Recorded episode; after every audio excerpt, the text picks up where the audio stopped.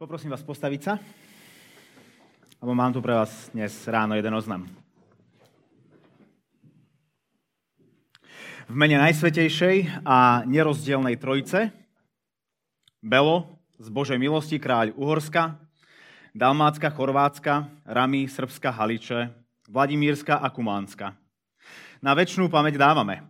Úradu kráľovskej zvrchovanosti patrí sa zhromaždiť, čo je rozptýlené, a zozbierané udržať, i opatrovať svoj poddaný ľud v tichom pokoji, dávajúc každému to, čo mu patrí.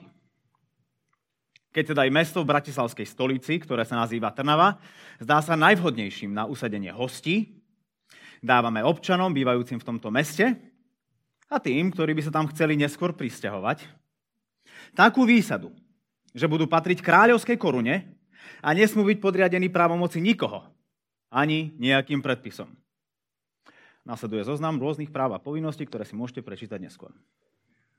Dané skrze ruky nášho dvorského kancelára, magistra Štefana, roku od narodenia pána 1238, nášho panovania 3. roku v prítomnosti ctihodných otcov a mnohých iných veľmožov našej krajiny. Aby však uvedené výsady pre nich ostali vo väčšnej stálosti, ako v našich časoch, tak i za našich nástupcov. Nechali sme ich potvrdiť mocou svojej zlatej pečate. Môžete sa posadiť.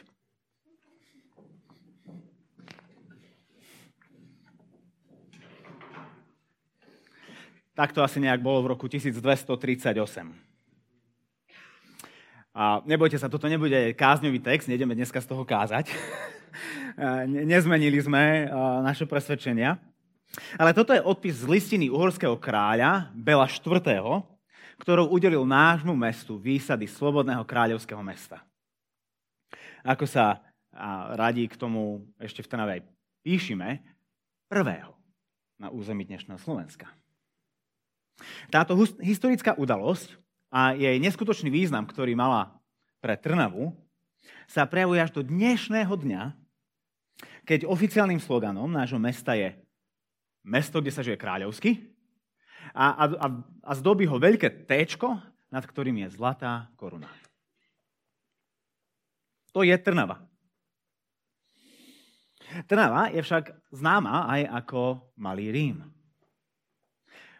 Asi o, ne, o vyše málo 300 rokov neskôr, ako sa Trnava stala slobodným kráľovským mestom, sa stala takisto aj sídlom Ostrihomského arcibiskupstva s kapitulou, ktoré sa sem prišli skryť pred prichádzajúcimi Turkami.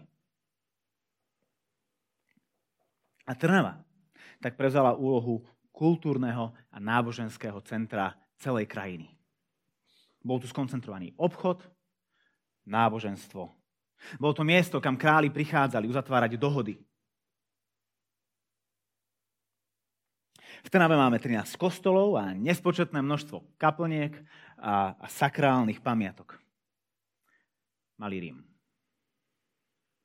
Kráľovské mesto, Malý Rím. To je v skratke Trnava.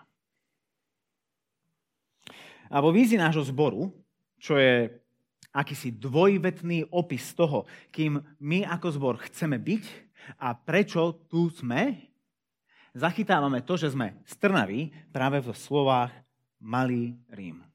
Tá naša vízia nášho zboru znie následovne. Sme spoločenstvo omilostených hriešnikov na ceste z Malého Ríma do Nového Jeruzalema. Túžime, aby Božia prítomnosť naplňala naše životy, vzťahy a aj skrze nás celú Trnavu. A tak každý deň, prechá... uh, každý deň, každý týždeň prechádzame postupne touto víziou, frázičku za frázou a, a dnes sme práve na týchto slovách. Malý Rím. Lebo ak by sme zobrali tieto dve slova a dali ich preč, tak táto vízia sa stáva v podstate univerzálnou a aplikovateľnou pre kohokoľvek a kdekoľvek. Lenže my nechceme byť kdokoľvek a kdekoľvek. My chceme byť živým kresťanským spoločenstvom v Trnave. A preto sme do našej vízie zakomponovali tento odkaz na Malý Rím. Nie je to len z nostalgie, ale ako uvidíme, výber tých slov je veľmi dôležitý pre pochopenie našej úlohy v našom meste. Mohli sme napísať, že sme na ceste z Trnavy do neba, ale to by priamo neobsiahlo to, čo tým chceme vyjadriť. A tak dnes sa budeme práve nad týmto zamýšľať, aké je naše mesto a aká je jeho potreba a ako Boh volá aj nás k tomu, aby sme mu slúžili. Tá dnešná káza bude trošku iná, ako sme bežne zvyknutí. To už ste zbadali, že stojíte pri čítaní zvláštneho textu. Bežne máme jeden text z Biblie, ktorý, ktorý čítame a, a ktorý dohlbky študujeme a vykladáme a snažíme sa mu porozumieť. Dnes to bude trošku iné. Budeme mať tých textov z Biblie viacero a budeme sa cez ne snažiť lepšie porozumieť nášmu mestu. A konkrétne sa pozrieme na svetlo mesta, históriu mesta a problém mesta. Na svetlo mesta, históriu mesta a problém mesta. Tak poďme na to svetlo. Keď si začneme listovať tú časť Biblie, ktorá bola napísaná po Kristovi, čiže to, čo voláme Nová zmluva, tak si všimneme, že veľa z tých diel, ktoré tam nachádzame, sa volajú listy. Hej, na to nám stačí si pozrieť obsah, ktorý je na samom začiatku a zistíme, že máme najprv nejaké evanelia, potom list taký, list takým, list takým, list hen takému, list hen toho, prvý, druhý, tretí. Komu sú však tieto listy adresované? Konkrétnym církevným zborom na nejakom konkrétnom mieste. Vždy sa jedná o konkrétne zbory, o konkrétne spoločenstva na konkrétnom mieste. Pravda, sú aj listy, ktoré sú obežníkom, že, že kolujú, ale aj tam sú napísané do konkrétnej oblasti spoločenstva zborov. Pozrime sa napríklad list Rimanom to je prvý, ktorý nasleduje po skutkoch apoštoloch, tak hneď v prvej kapitole, v 7. verši, apoštol Pavol ho opisuje, komu píše a vraví všetkým, čo sú v Ríme. Bohom milovaným, povolaným svetým. Keď zase Pavol píše prvý list Korintianom, tak v prvej kapitole hneď v druhom verši píše Božej cirkvi v Korinte posveteným Ježišovi Kristovi. Keď píše list Efezanom, píše hneď v prvom verši, v prvej kapitole Pavol z Božej vôle Apoštol Krista Ježiša svetým v Efeze a veriacim v Kristovi Ježišovi. Keď Apoštol Peter píše list, tiež píše konkrétnym ľuďom prvom liste Petra, v prvom verši prvej kapitoly, Peter, apoštol Ježiša Krista, vyvolaným, ktorí ako cudzinci žijú v diaspore, v Ponte, v Galácii, Kapadócii, Ázii a Bitínii, vyvoleným. Nakoniec zjavenie Jána, posledná kniha v Biblii, začína s týmito slovami v štvrtom verši. Ján siedmým cirkvám, tým myslí cirkevným zborom, ktoré sú v Ázii. Milosť vám a pokoj. A potom adresuje každému jednému cirkevnému zboru, tam píše list.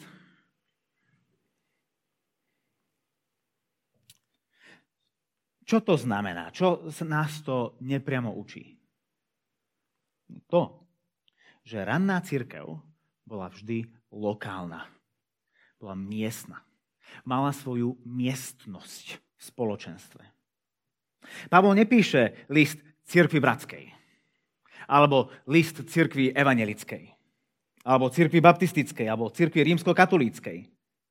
Ale píše list cirkvi korinskej, cirkvi efeskej, cirkevnému zboru v Ríme.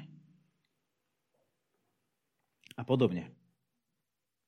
Keď bol Pavol na tých svojich misijných cestách naprieč pohanským svetom a, a, a hovoril ľuďom dobrú správu o Kristovom víťazstve na kríži, a, a ak ľudia reagovali na tú správu a, a odovzdávali svoj život Kristovi, tak on im nepovedal, a, a poďte všetci, urobíme veľkú karavánu, vidíme niekde preč od všetkých a založíme si svoju vlastnú komunu Ježišových nasledovníkov, kde budeme žiť presne tak, ako Ježiš chcel a, a, a všetkých tých pohanov dáme preč, budeme iba očakávať, kým príde súd, ale, a, ale nám, my budeme taký veľký English camp.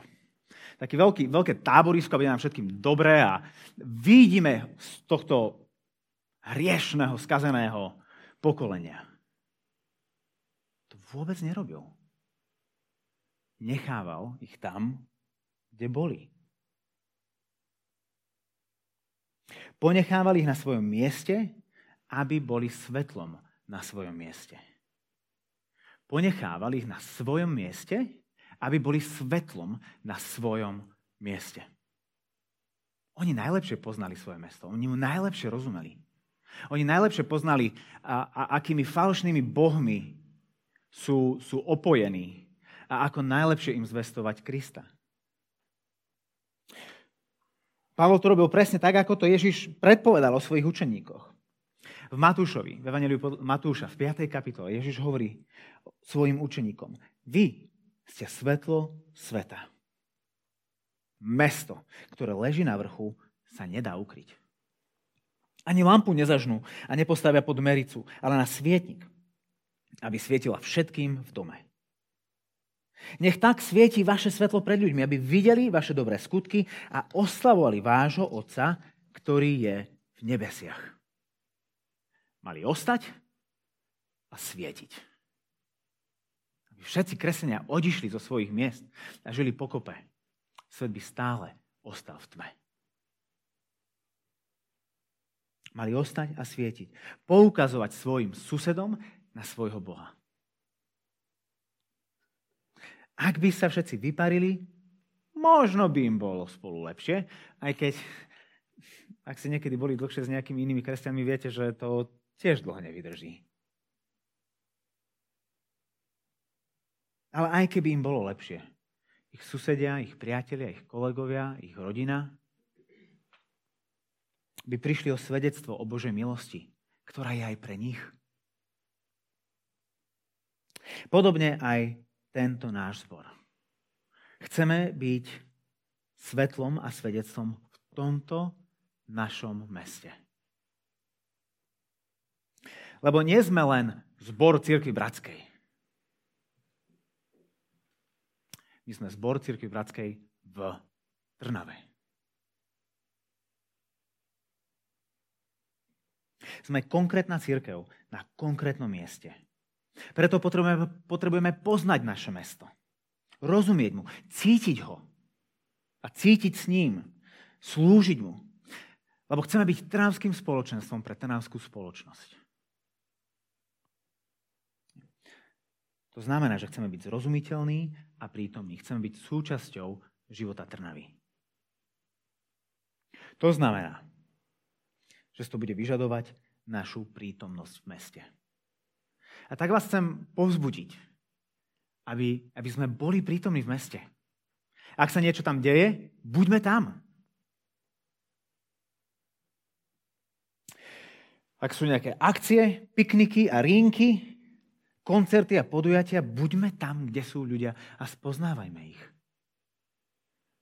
A ak, ak je piknik v promenáde, tak miesto toho, aby sme sa ako, ako skupinka, ako komunita stretli u seba doma v obývačke alebo, alebo v bezpečí nášho dvora, poďme tam. A buďme tam, kde sú ľudia a spoznávajme ich.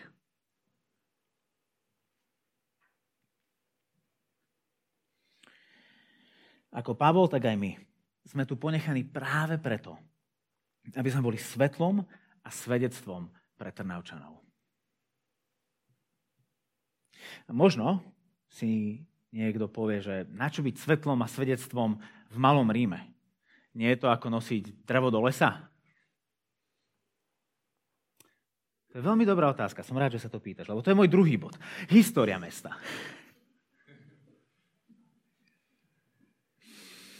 Lebo človek by si povedal, že pri toľkých kostoloch v Malom Ríme sme trošku navyše, nie?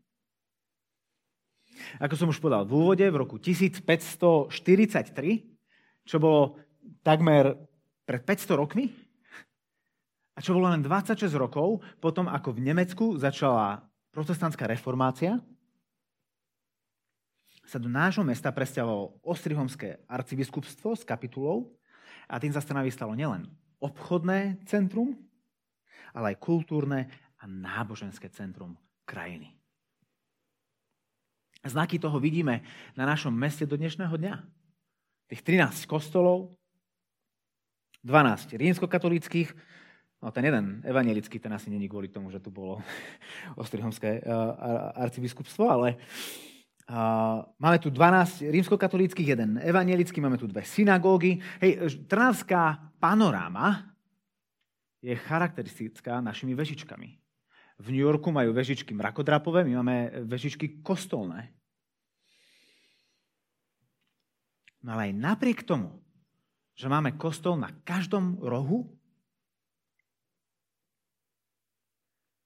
dnes do obeda nie sú plné. To nie je preto, že máme viacej kostolov ako ľudí. Sčítanie obyvateľstva, ktoré bolo pred dvoma rokmi, nám ukázalo takýto obraz o meste. 60% Trnávčanov uviedlo vo svojom vierovýznaní, že sú kresťania. Ale máme pocit, že, ma, že je v Trnave 37 446 učeníkov Ježiša Krista? Je dneska 60% Trnavčanov vo svojom spoločenstve a počúva Božie slovo a, a oslavuje ho. Takmer 20 tisíc obyvateľov Trnavy, čo predstavuje 30% Každý tretí človek, ktorého stretneme na ulici, o sebe povedal, že nemá náboženské vyznanie. 30% obyvateľov Malého Ríma nemá náboženské vyznanie. A slovenský priemer je pritom 24% necelých 24 Hej. Vzniká nám úplne absurdná situácia, kde, kde v Malom Ríme sme pohanskejší ako tá pohanská krajina, v ktorej žijeme. To sme teda ale malý Rím. Vlastne sme malí. Ale to je myslené asi trošku inak ako pôvodne. Aj napriek tomu, že tu máme pomaly viac kostolov ako benzínok, aj napriek historickému dedičstvu je naše mesto duchovne mŕtve je plné náboženstva, tých vonkajších prejavov, ale bez vzťahu, vnútorných prejavov. Je plné náboženstva, ale bez vzťahu. A pritom práve o to ide. Keď sa Ježiš rozprával so Židmi svojej doby, tak im nevyčítal, že majú zlú teológiu. Nevy, ne, nevyčítal im, že neprinášajú správne obety. Neprinášal, ne, ne, nevy, čítal im, že by nedodržiavali zákon, že by boli nemorálni. V Evangeliu podľa Marka v 7. kapitole 6. verši im hovorí toto. Dobre o vás pokrycoch prorokoval Izajáš, jeden zo starozmluvných prorokov. Ako je napísané, tento ľud ma ctí perami, ale jeho srdce je odo mňa ďaleko hovoríte správne veci, máte správne význanie, máte správnu teológiu, správne veršíky sa učíte na spameť. Ale vaše srdce je odo mňa ďaleko.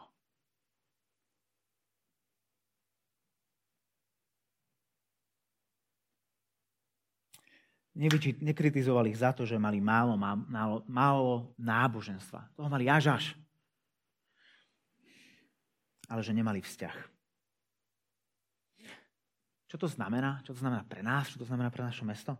Že naše mesto je, je plné náboženstva, ale bez vzťahu. Že naše mesto nechalo Boha vo svojej minulosti.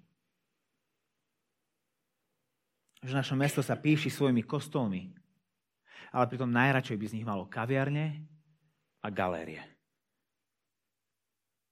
Niečo pekné, čo chodíme obdivovať a na čo sa chodíme pozerať.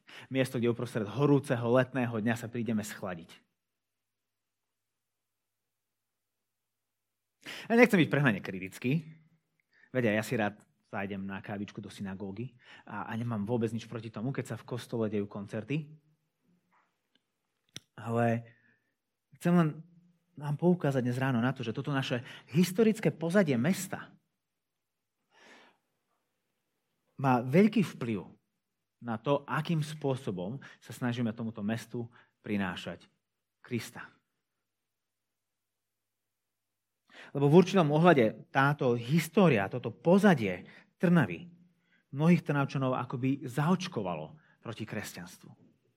Keď prídeš za niekým a rozprávaš mu, že si kresťan, alebo, rozpráva, alebo voláš ho do cirkvy, voláš ho na bohoslužby, a snažíš sa mu zvestovať dobrú správu o Ježišovi, tak to, čo on počuje, je ďalšie náboženstvo.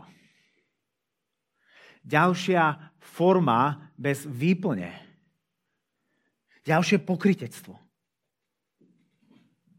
A teda oni si myslia, že odmietajú kresťanstvo, ale pritom oni odmietajú náboženstvo a, oni si, a neuvedomujú si, že to, čo im ponúkame, je v skutočnosti vzťah.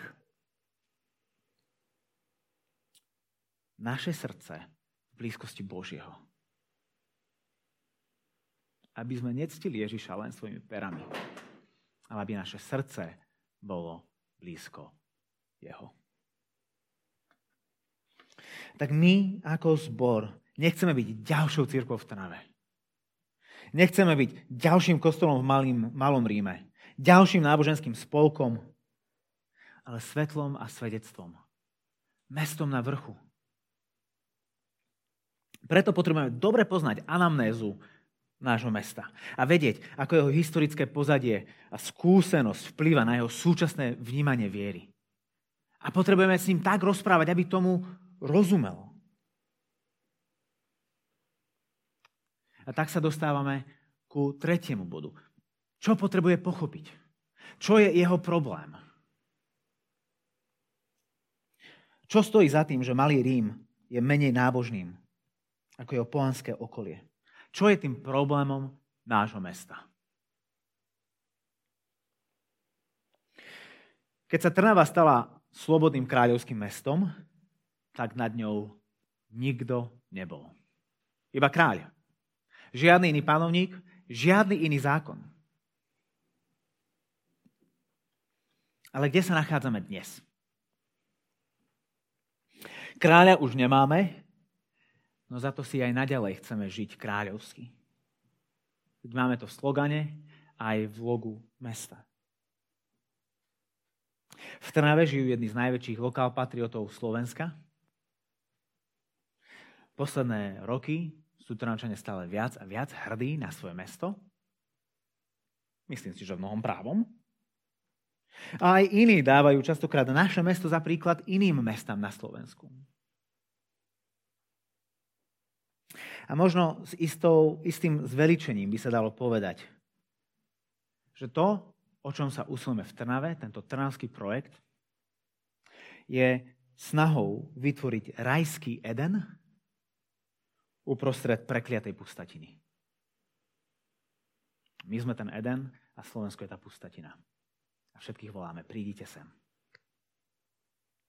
Tu je dostatok všetkého. A niekedy tak o tom aj hovoríme.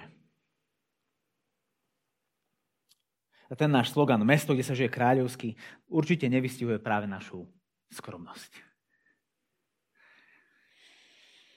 Ale myslím si, že tento slogan nám zároveň to hovorí viac, ako chcel možno autor povedať. A nečakane nám odhaľuje chorobnú túžbu našich srdc. To je to, že chceme kráľovstvo, ale bez kráľa. Chceme kráľovstvo, ale bez kráľa. Chceme všetky výhody slobodného kráľovského mesta, ale nechceme sa podriadiť kráľovi. Chceme zakúsiť Bože požehnanie, jeho bezpečie a zdravie, život, rodinu, rozvoj, prosperitu, krásu, radosť, naplnený život. No chceme to dosiahnuť podľa seba, vo svojej sile a podľa vlastných predstav a definícií. Chceme kráľovstvo, to hej, ale také, ktoré je bez kráľa, pretože my sami chceme vládnuť nad svojim osudom. A toto je túžba stará ako človek. V záhrade Eden, v tej pôvodnej, nie tej, ktorú sa snažíme vytvoriť tu, v záhrade Eden sme odmietli kráľa. Odmietli sme Boží zákon, jeho dobrotivú vládu a radšej sme si nastolili seba vládu, kráľovstvo seba určenia a sebestačnosti. To je to pokušenie hada Eve. A Boh vie, že v deň, keď z neho zjete, nezomriete, ale sa vám otvoria oči a budete ako Boh. Sami budete rozhodovať, čo je dobré a čo je zlé. Zhodíte Boha z jeho trónu a sami naň zasadnete. Odmietli sme Boha ako kráľa a sami sme zasadli na trón svojho života. A toto vidíme vyhrotené pri, pri Ježišovi, keď sa ho Židia snažili odsúdiť na smrť. Prečítam vám teraz z Jánovho Evangelia z 19. kapitoly, verše 10 až 16. Toto je rozhovor medzi Pilátom a Ježišom a potom Židmi. Pilát mu povedal, ty sa so mnou nerozprávaš? Nevedomuješ si, že mám moc prepustiť ťa a mám moc ťa aj ukrižovať? Ježiš mu odpovedal, nemal by si nado mnou nejakú moc, keby ti to nebolo dané z hora. Preto ten, kto ma vydal tebe, má väčší hriech. Od tej chvíle sa Pilát usiloval prepustiť ho, ale Židia kričali, ak tohto prepustíš, nie si cisárov priateľ. Lebo každý, kto sa robí kráľom, protiví sa cisárovi. Keď teda Pilát počul tieto slova, vyviedol Ježiša von, posadil sa na súdny stolec na miesto nazývané Litostrotos, po hebrejsky Gabata. Bol prípravný deň pred Veľkou nocou a bolo okolo 6. hodiny. Tu prehovoril k Židom. Hľa, váš kráľ.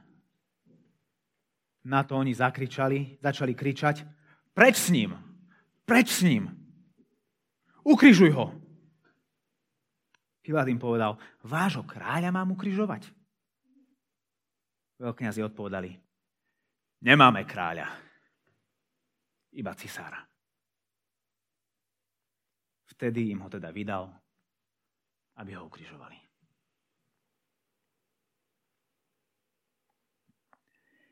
Nemáme kráľa. To je volanie ľudského srdca. Nemáme a nechceme.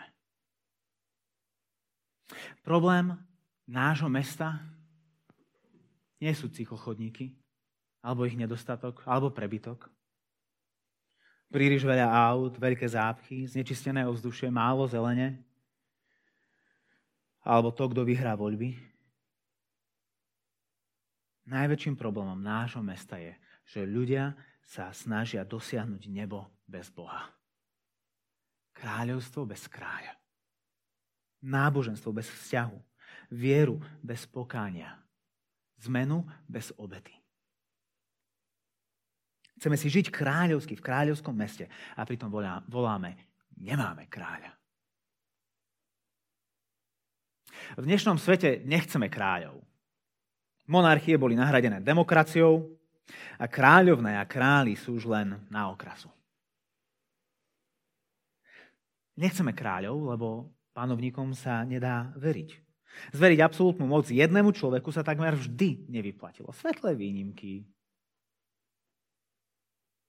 Ale väčšinou to nedopadlo dobre. Preto vo Francúzsku napokon prebehla veľká revolúcia. Preto v Amerike, v Spojených štátoch bojovali o nezávislosť.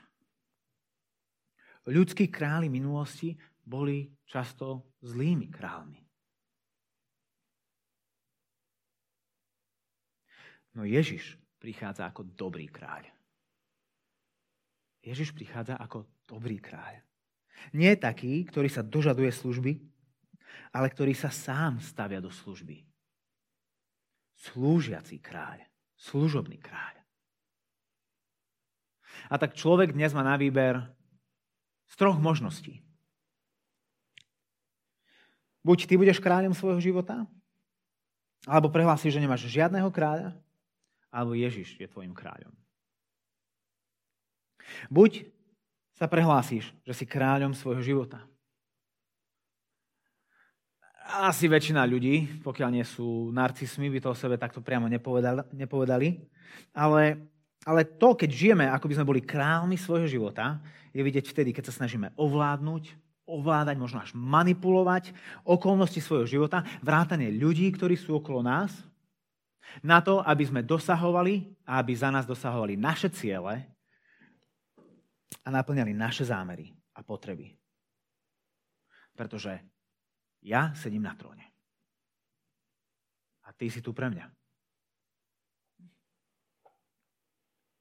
Nikto by to o sebe na plnú hubu nepovedal, ale presne tak sa správame, keď sme tvrdohlaví. Keď sa považujeme za najdôležitejších miestností keď sa utápame v seba ľudosti. Keď nevieme iným odpustiť.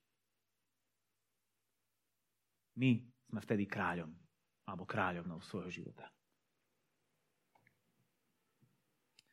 Alebo možno prehlásiš o sebe, že ja nemám žiadneho kráľa. Chceš žiť slobodne a nezávisle.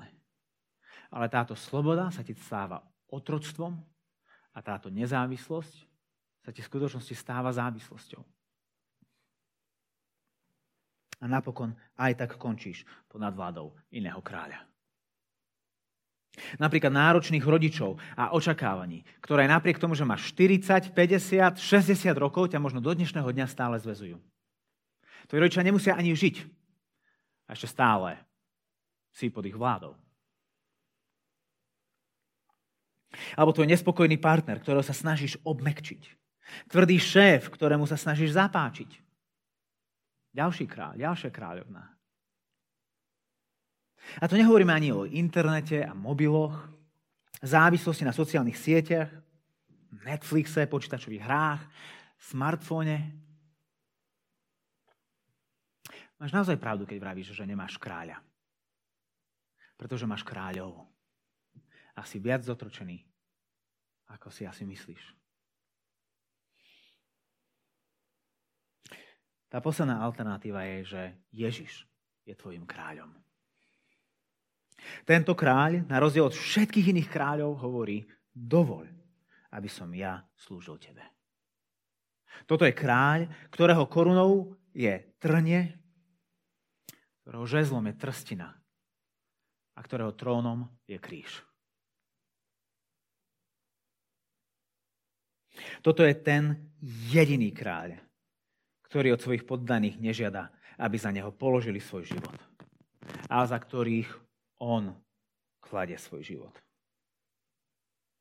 A to je ten kráľ, po ktorom všetci tak túžime. A pred ktorým sa všetci chceme skloniť. Naše kráľovské mesto potrebuje kráľa. Naše kráľovské mesto potrebuje kráľa.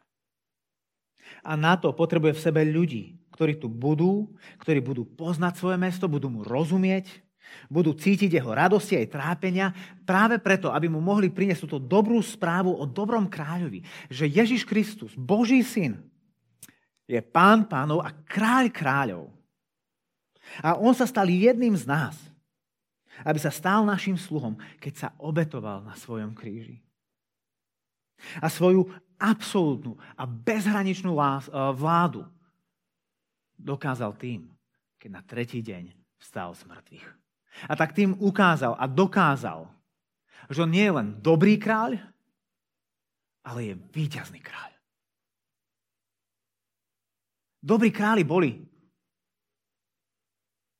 ale zomreli a prišli po nich zlí králi. Ježiš je dobrý a víťazný a navždy živý, panujúci kráľ. Trnava potrebuje ľudí, ktorí budú občanmi kráľovstva nie minulosti a sentimentu, alebo ktorí sa snažia všemožne vytvoriť z tohto mesta a z tohto života svoje kráľovstvo, ale ktorí sú občanmi iného kráľovstva, ktorí slúžia inému kráľovi. Toho jediného a skutočného, Božieho ktorých kráľom je dobrý kráľ Ježiš Kristus. A tak buďme takýmto zborom pre naše mesto, aby ešte mnohí Trnavčania a Trnavčanky mohli spoznať dobrú vládu nášho dobrého kráľa Ježiša. Preto sme tu. Preto je zbor Cirky Bratskej v Trnave, v tomto malom Ríme. Modlíme sa.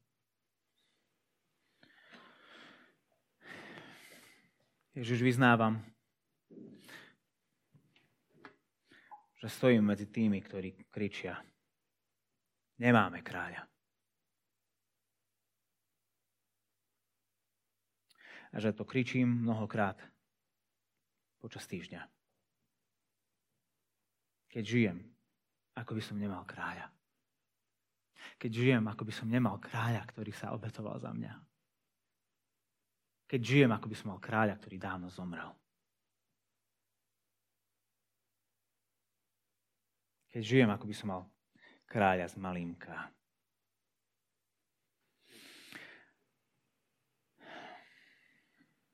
A tak aj dnes ráno ti ďakujeme, ťa chválime a oslavujeme za to, že ty si prišiel práve za takými, ktorí ťa odmietli.